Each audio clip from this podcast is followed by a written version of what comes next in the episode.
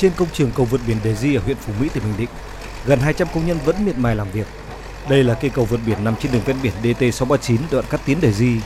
Theo kế hoạch, cầu này phải hợp long trước tháng 6 năm nay.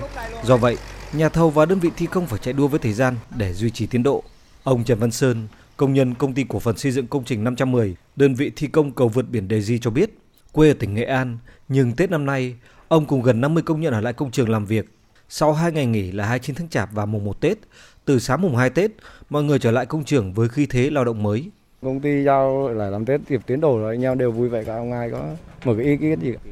Nói chung anh em cùng tập trung hết sức lực lại cùng với công ty làm để cho nó kịp tiến độ để giao cầu để cho nó hoàn thành trong năm đấy.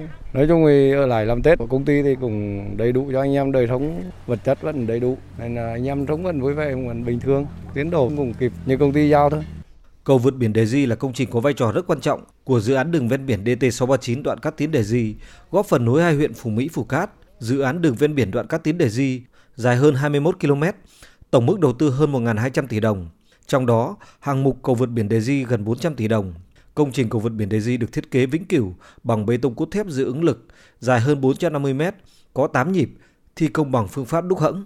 Ông Lê Trọng Tấn, Phó Chỉ huy trưởng công trình cầu vượt biển Đề Di thuộc công ty cổ phần xây dựng công trình 510 cho biết, khi hoàn thành, cầu Đề Di là cây cầu vượt biển thứ hai của tỉnh Bình Định sau cầu Thi Nại. Để mà đáp ứng được cái tiến độ đề ra 30 tháng 6 vượt long thì đơn vị có tổ chức cho công nhân làm xuyên Tết à, để mà hoàn thành được cái mục tiêu đề ra. Sau Tết thì nhà thầu cũng đã tăng cường thêm lực lượng để vừa đảm bảo về tiến độ và vừa đảm bảo về chất lượng thi công trong cái thời gian là yêu cầu về tiến độ gấp rút này. Những ngày đầu năm mới, toàn bộ công nhân trên công trình thuộc dự án đường ven biển DT639 ở tỉnh Bình Định gấp rút thi công.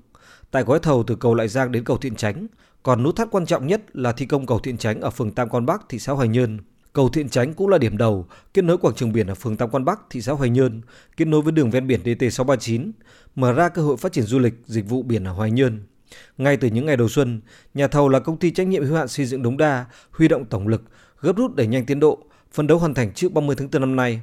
Ông Lưu Nhất Phong, Phó trưởng ban quản lý dự án giao thông tỉnh Bình Định, đại diện chủ đầu tư dự án đường ven biển DT639 cho biết, năm nay đơn vị tiếp tục khởi công nhiều gói thầu giao thông nữa với tổng mức đầu tư khoảng 7.000 tỷ đồng, tập trung mọi nguồn lực hoàn thành trong giai đoạn 2022-2025. Những cái dự án giao thông trọng điểm này nó có tầm quan trọng rất lớn đối với sự phát triển kinh tế xã hội của tỉnh. Do đó, ban quản lý dự án nỗ lực phối hợp với tất cả các cơ quan ban ngành cũng như là địa phương triển khai thực hiện tốt nhất cái việc quản lý dự án đầu tư xây dựng, sớm đưa công trình vào khai thác dụng để mà phát huy được cái hiệu quả vốn đầu tư.